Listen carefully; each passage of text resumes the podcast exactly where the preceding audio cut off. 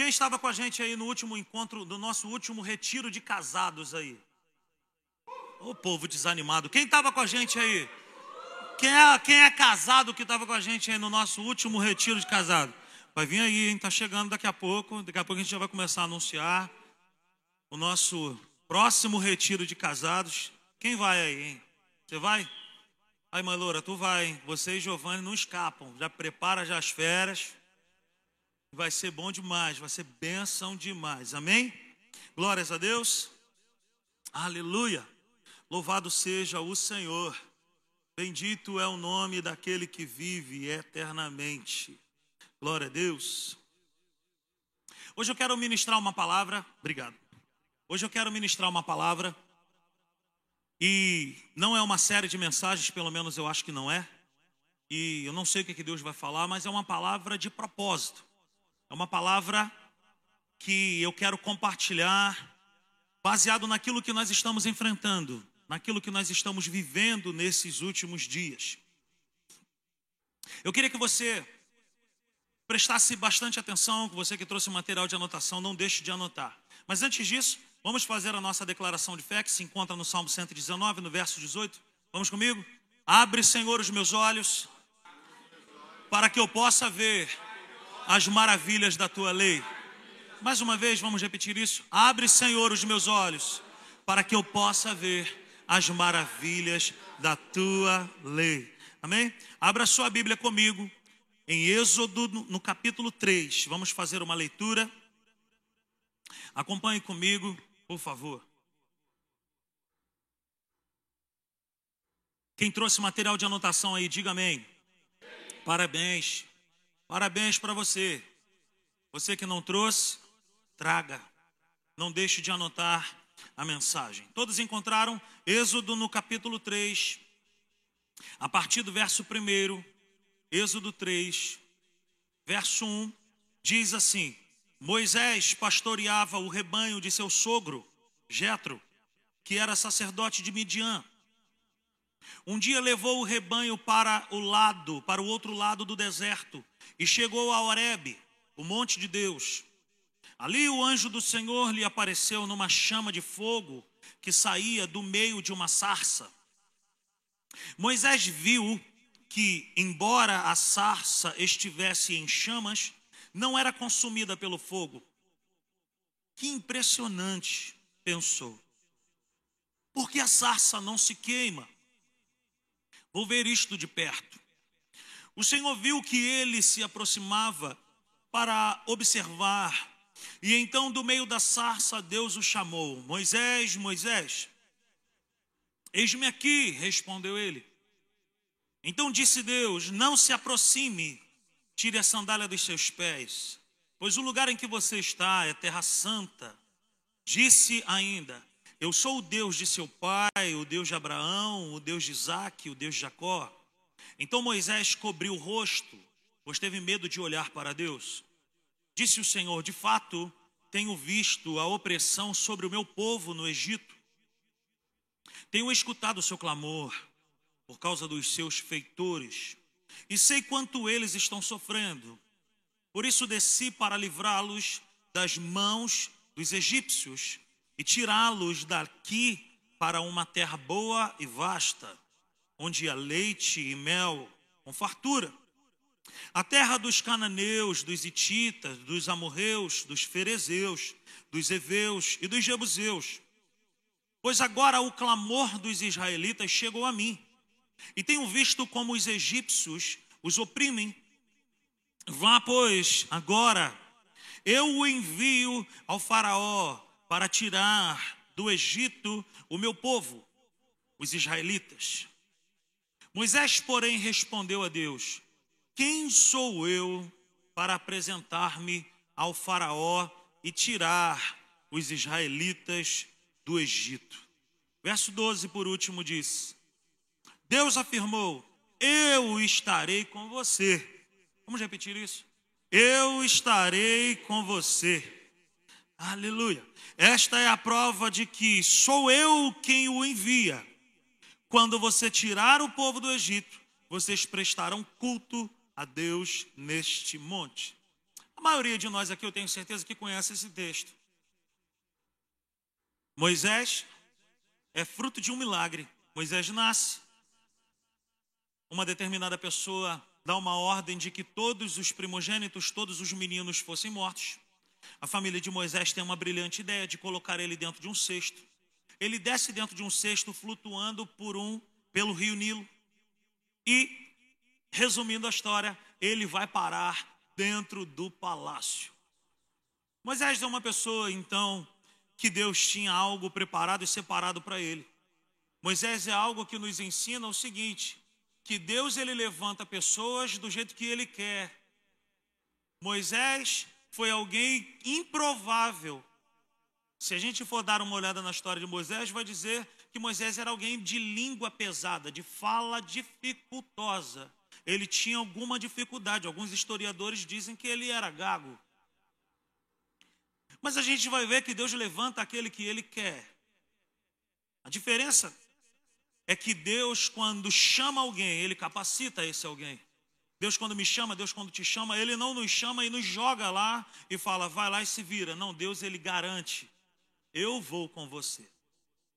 A gente vê algo aqui muito interessante, algo histórico aqui, que ele está pastoreando um rebanho do seu sogro chamado Jetro no deserto e ele vê algo diferente, ele vê uma sarça, um arbusto pegando fogo. Ei, é comum no, é, é comum no deserto a sarça pegar fogo. O que não é comum é a sarça continuar pegando fogo. E daí a gente vê o espanto de Moisés ao chegar e falar assim, eu quero ver que negócio impressionante é esse, que negócio interessante é esse.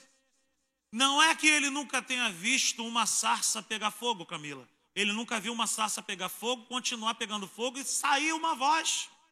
Então Moisés ele se aproxima. Quando ele se aproxima, ele tem um encontro real com o Deus vivo. Esse Deus vivo é o mesmo de ontem, de hoje e eternamente. É o mesmo Deus que é o nosso Deus. O próprio Deus, ele fala, eu sou o Deus de Abraão, o Deus de Isaque, o Deus de Jacó. Eu sou, ele não fala, eu fui, ele não diz, eu fui um dia. Não, ele diz, eu sou esse Deus, porque o nosso Deus é vivo. O nosso Deus é alguém vivo.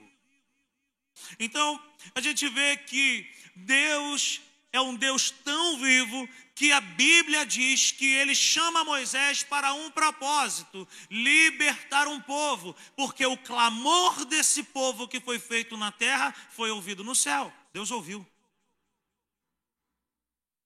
Por isso que Mateus ele vai dizer, quando tu orares, entra para o teu quarto, tranca a porta e o teu pai que vê.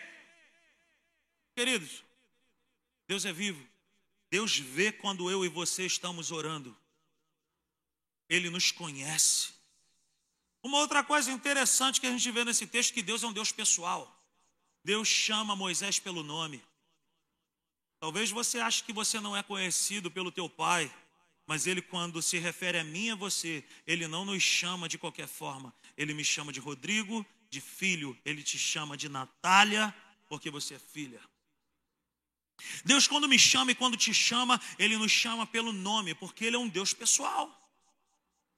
Então esse é o enredo, essa é a história real, uma história real de um Deus que ouve o clamor do seu povo e que levanta uma pessoa, porque Deus sempre vai levantar pessoas. Não sei se você está entendendo, mas Deus pode te levantar. Deus pode te levantar em qualquer lugar. Deus pode te levantar dentro da sua família para libertar a sua família. Deus pode te levantar dentro da faculdade, dentro da tua escola, dentro do teu curso, dentro do teu trabalho, para libertar aquela pessoa, aquele pequeno rebanho. Algo surpreendente, algo poderoso, é que Moisés tem esse encontro com Deus genuíno e ele dá valor àquela voz. Por isso está aí no nosso, nosso primeiro slide.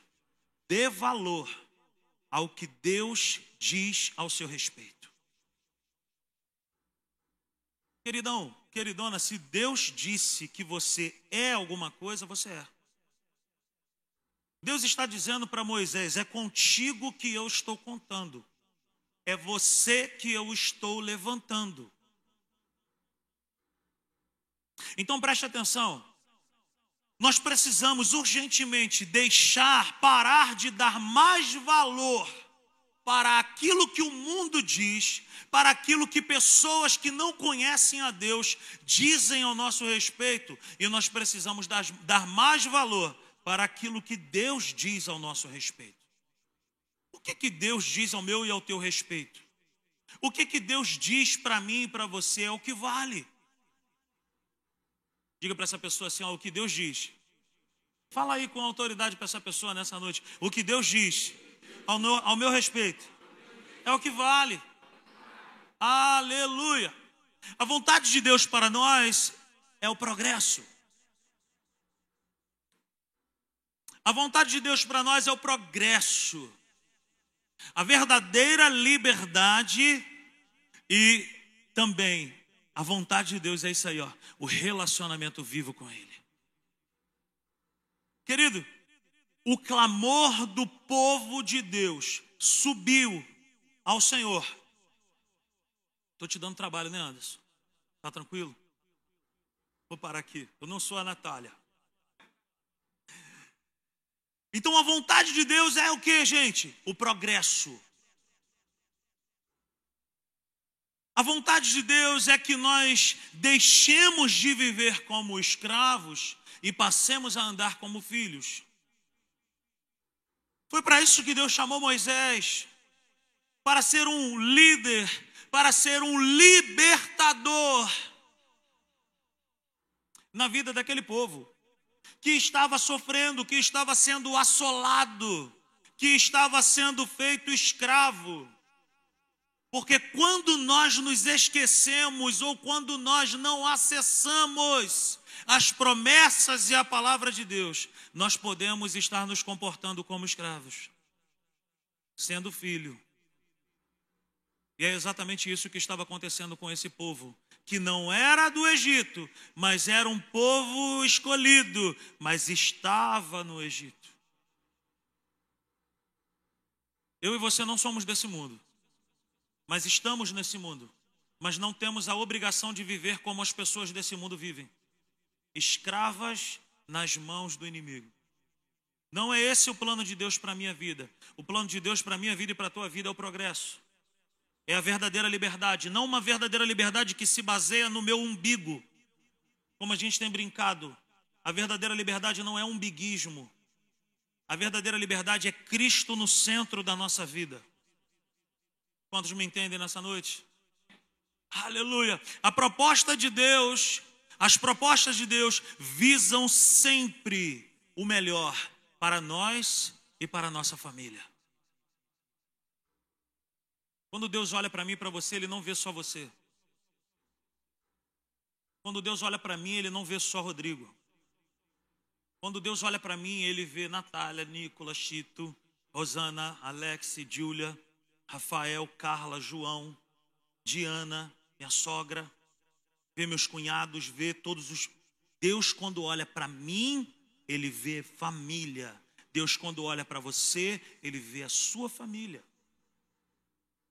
E essa vontade de Deus para nós não é só a nossa liberdade individual, mas um todo. O clamor do povo subiu. Deus é um Deus vivo, que ouve o clamor do seu povo e que quando olha para mim e para você, Ele vê a sua família. O nosso Deus é um Deus pessoal. O nosso Deus é alguém que nos conhece antes de nós existirmos, diz o salmista. E como falei ainda agora, Ele nos conhece pelo nosso nome. Ele conhece os nossos dias. Ele conhece o nosso histórico. Então o nosso Deus é um Deus pessoal, que tem uma vocação para mim e para você, que tem bons planos ao nosso respeito, que tem planos e projetos poderosos e maravilhosos para mim e para você. Agora, para Deus realizar o que Ele quer realizar, Ele precisa fazer um, de, um deslocamento de mentalidade. Você já parou para pensar que Deus poderia chegar para Moisés e falar assim: não precisa tirar o povo, porque eu sou com vocês. Aonde vocês estiverem, eu vou abençoar vocês. Podem permanecer aí no Egito? Não. Deus fala assim, ó, eu vou abençoar, mas vocês têm que sair. Porque quando Deus quer transformar, quando Deus quer abençoar, Ele vai produzir em nós deslocamento. E Deus estava dizendo, o Egito não é para vocês. Apesar de vocês estarem aí, o Egito não é para vocês. Eu tenho uma terra separada para vocês. Então o nosso Deus, que é um Deus pessoal e vivo, Ele é o mesmo e sempre será. O que eu quero dizer com isso é que Deus continua tendo bons pensamentos, bons planos ao meu respeito e ao teu respeito. Mas para que esses planos se cumpram, Deus ele precisa, às vezes, nos transportar. Não geograficamente. Para o povo que estava no Egito, sim. Mas para nós, nós precisamos fazer o quê? Uma mudança de mentalidade. Nós precisamos fazer o quê? Uma transformação na maneira de pensar. Quantos estão comigo nessa noite? Agora, pare para pensar nisso que eu quero te falar. As promessas de Deus não são isentas de oposição. Nunca foi. Nunca serão. As promessas de Deus não são isentas de oposição. Não é porque nós temos promessas da parte de Deus, não é porque Deus te prometeu algo que eu e você não vamos enfrentar adversidades. E a gente vê isso bem nítido nessa história de Moisés com o povo. Porque Deus promete uma terra, Deus promete sinais, prodígios e maravilhas, mas uma figura é levantada, Faraó. Uma pessoa se levanta para se opor, para impedir o povo de Deus de avançar. Ei, meus irmãos, e sempre será assim. Sempre será desse jeito. Você está dormindo, diga amém nessa noite. Amém. Não espere, não espere que as promessas de Deus se cumpram sem um bom combate. Quantos entendem isso? Faraó se levanta para impedir, mas Deus também se levanta para fazer o povo romper, avançar. Eu estava lendo isso hoje pela manhã e é, é, é bem, chega a ser engraçado. A obstinação do coração de Faraó, o endurecimento do coração de Faraó em querer impedir o avanço do povo de Deus. As promessas de Deus são reais e vivas para mim, para você, para sua família. Mas existem oposições. E o povo de Deus é e precisa ser um povo acostumado com guerra. Que tipo de guerra? Uma guerra que se vence com o joelho dobrado. Uma guerra que se vence com boca aberta profetizando. Uma guerra que se vence se lembrando das promessas que nos foram feitas. Não pense que não haverá oposições. Sempre haverá resistência para impedir o avanço do povo de Deus. Sempre. Querido, se Deus te fez uma promessa em relação à sua família, se Deus te fez uma promessa em relação à sua vida profissional, se Deus te fez uma promessa em relação à sua vida ministerial, se acostume a ser alguém resistente também.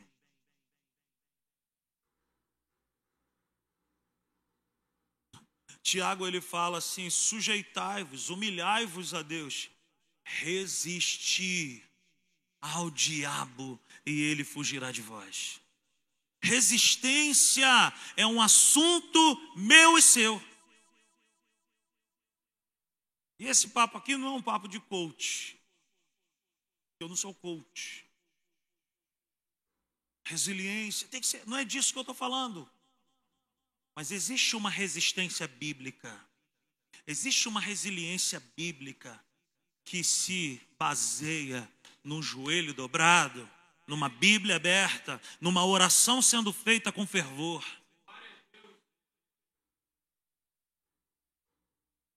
Sempre haverá resistência para impedir o avanço do povo de Deus. Como que eu venço isso? Eu preciso resistir também, da maneira certa. Eu preciso fazer a minha parte da maneira certa. Eu preciso entender que se Deus me fez a promessa, aquele que me fez a promessa, ele vai junto comigo. Ah, meu irmão, se eu tivesse aí, eu dava um glória. Porque é exatamente isso que Moisés estava entendendo.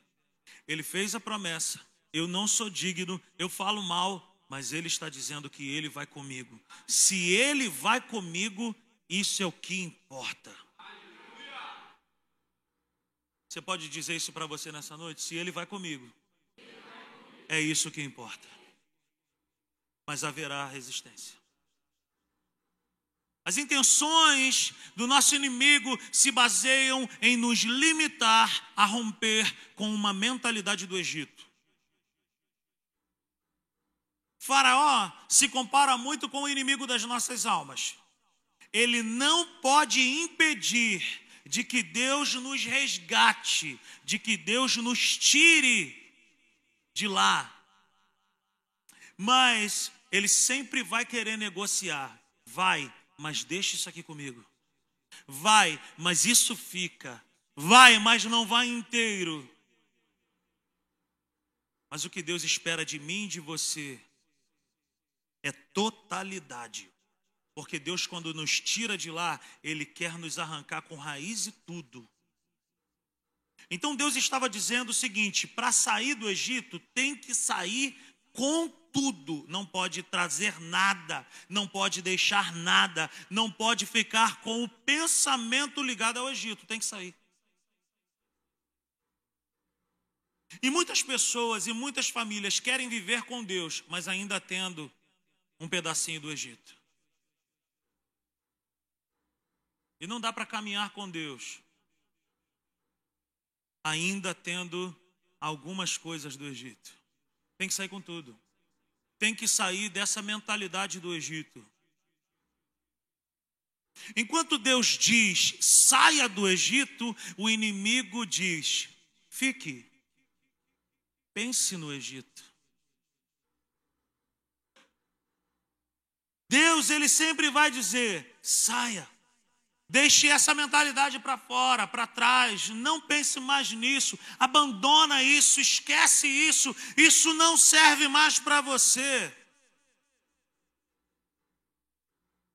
Não é à toa que o apóstolo Paulo, ele fala que Deus nos transportou, ele fala que Deus nos tirou do império das trevas e nos levou para um outro lugar. É exatamente isso que Deus está dizendo comigo e contigo nessa noite.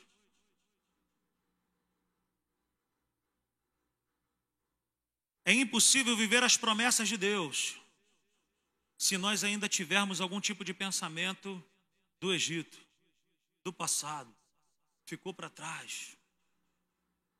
Olhando firmemente para o autor e consumador da minha fé, Jesus Cristo. Olhando firmemente para o alvo, para frente. Não se conquista as promessas olhando para trás. Aleluia!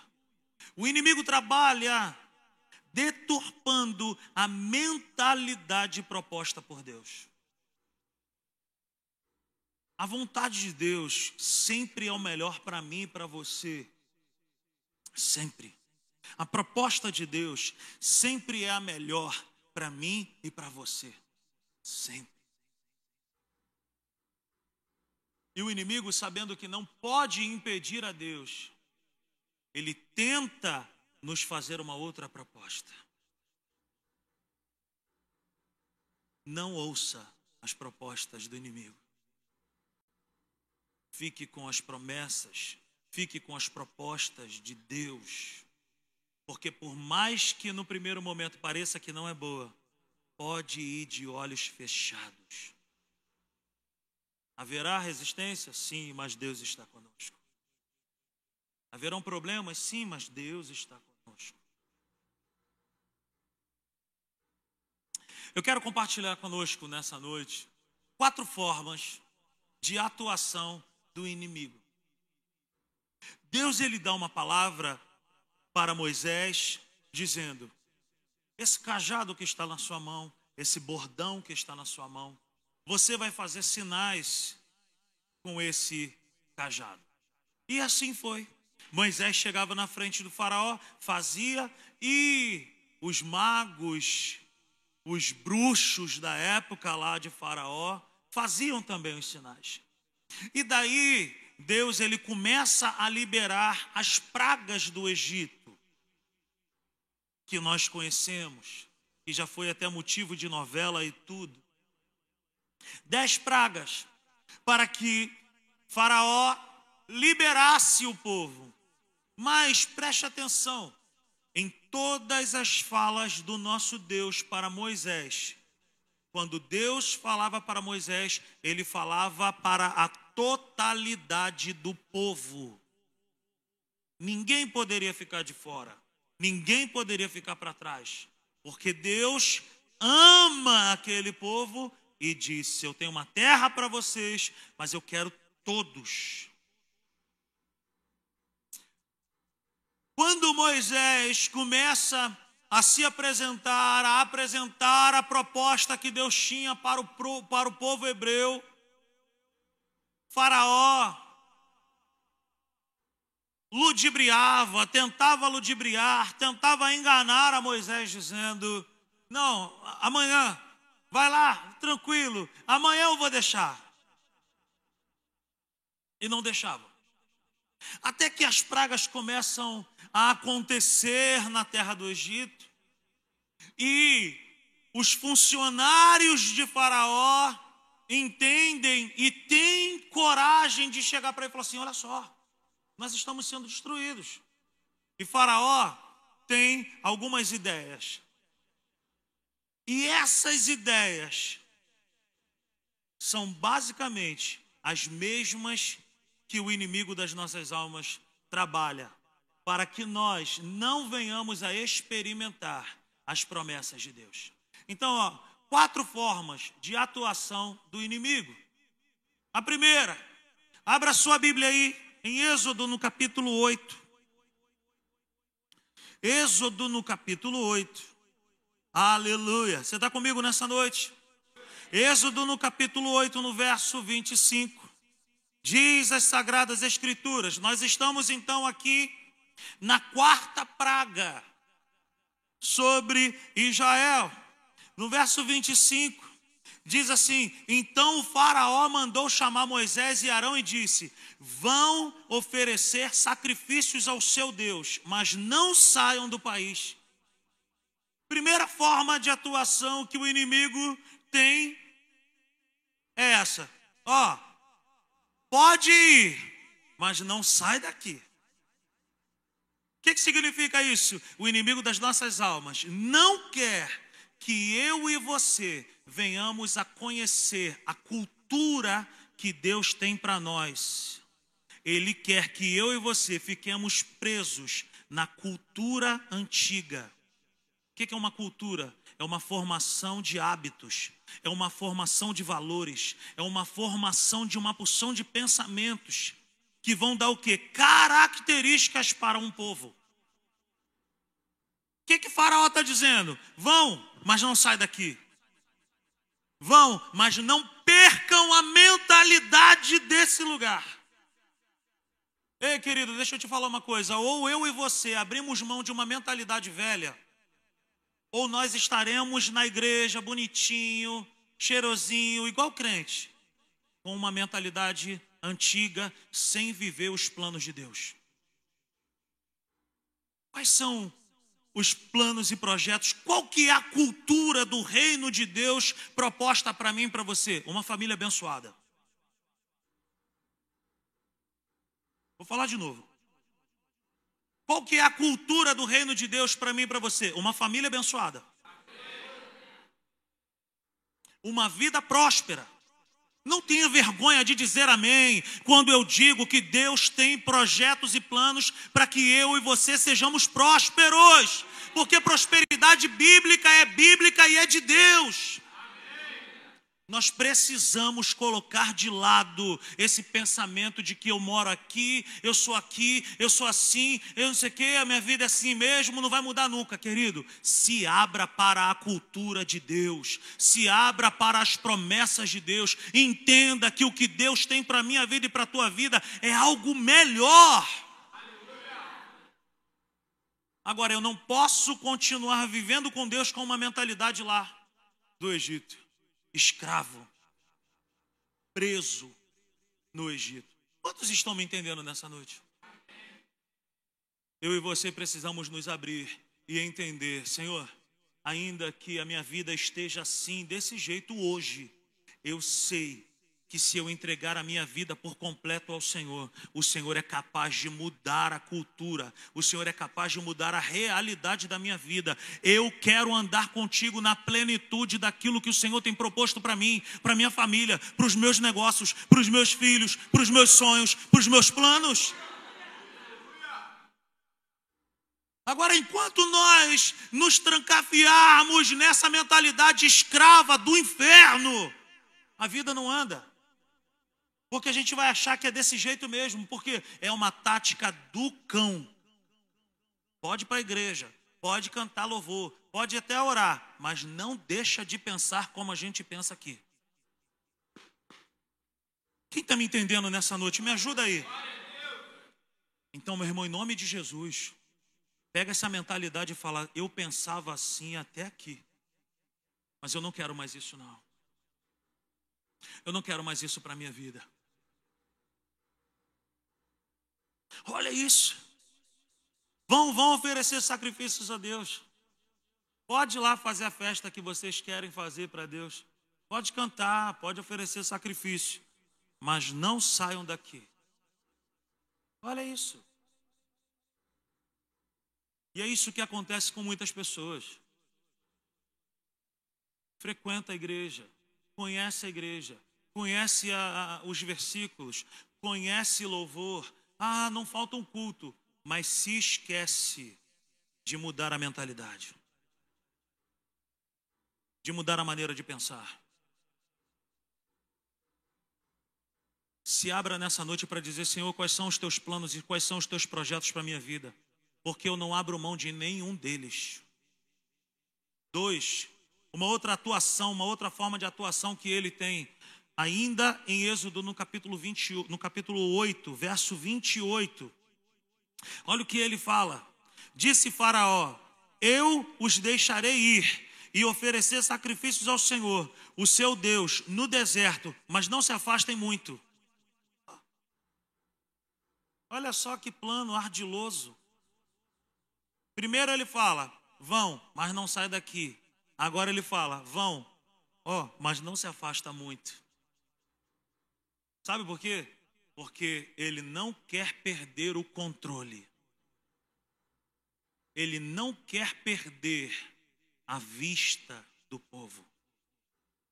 E se nós quisermos romper, nós precisamos dar um bico, um chute na cara do inimigo e dizer, eu não tenho mais nada com você, até aqui você operava, até aqui você governava, até aqui você controlava, mas a partir de hoje você não tem mais vez comigo. A minha família pertence ao Senhor, a minha casa pertence ao Senhor, os meus negócios pertencem ao Senhor, a minha vida pertence ao Senhor. Eu estou saindo dessa cultura, eu estou saindo dessa mentalidade, mas eu estou saindo com tudo.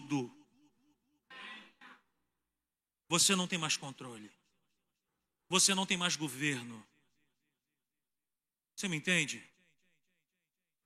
Aleluia! Olha que pensamento ardiloso de Faraó. Vão, mas não saiam do país. Agora vão, mas não se afastem. Querido, corra, ande, pule, salte até você encontrar as promessas de Deus. Mas não fique no lugar que Deus disse para você sair. Saia. Três.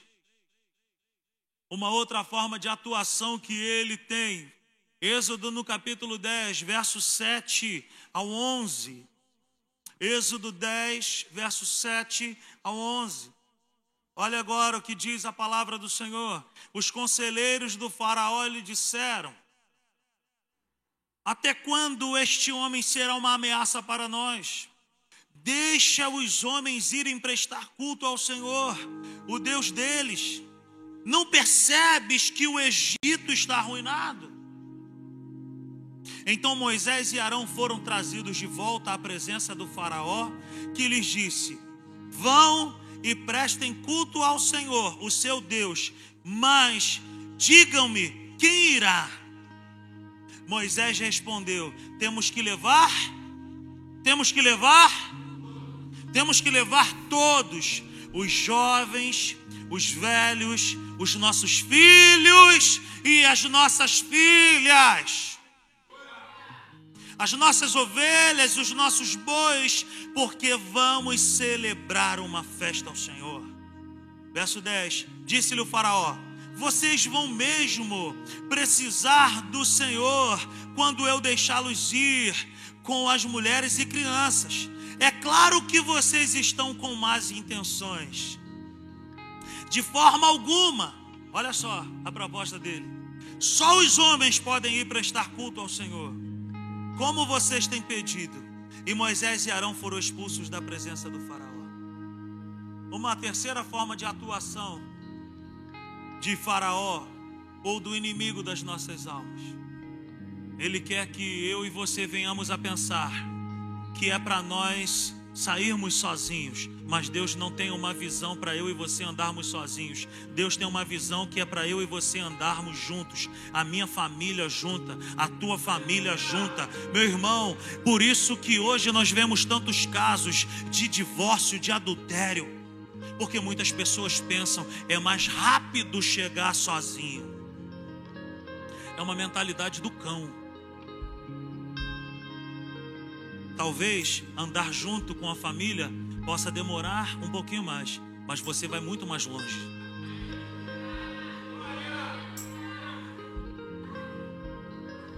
Você vai muito mais longe com a sua família.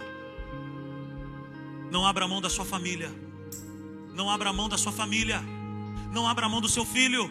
Não abra mão da sua filha. Não abra mão da sua casa. Não abra mão da sua família. Mas o inimigo das nossas almas, ele sempre vai vir com essa proposta.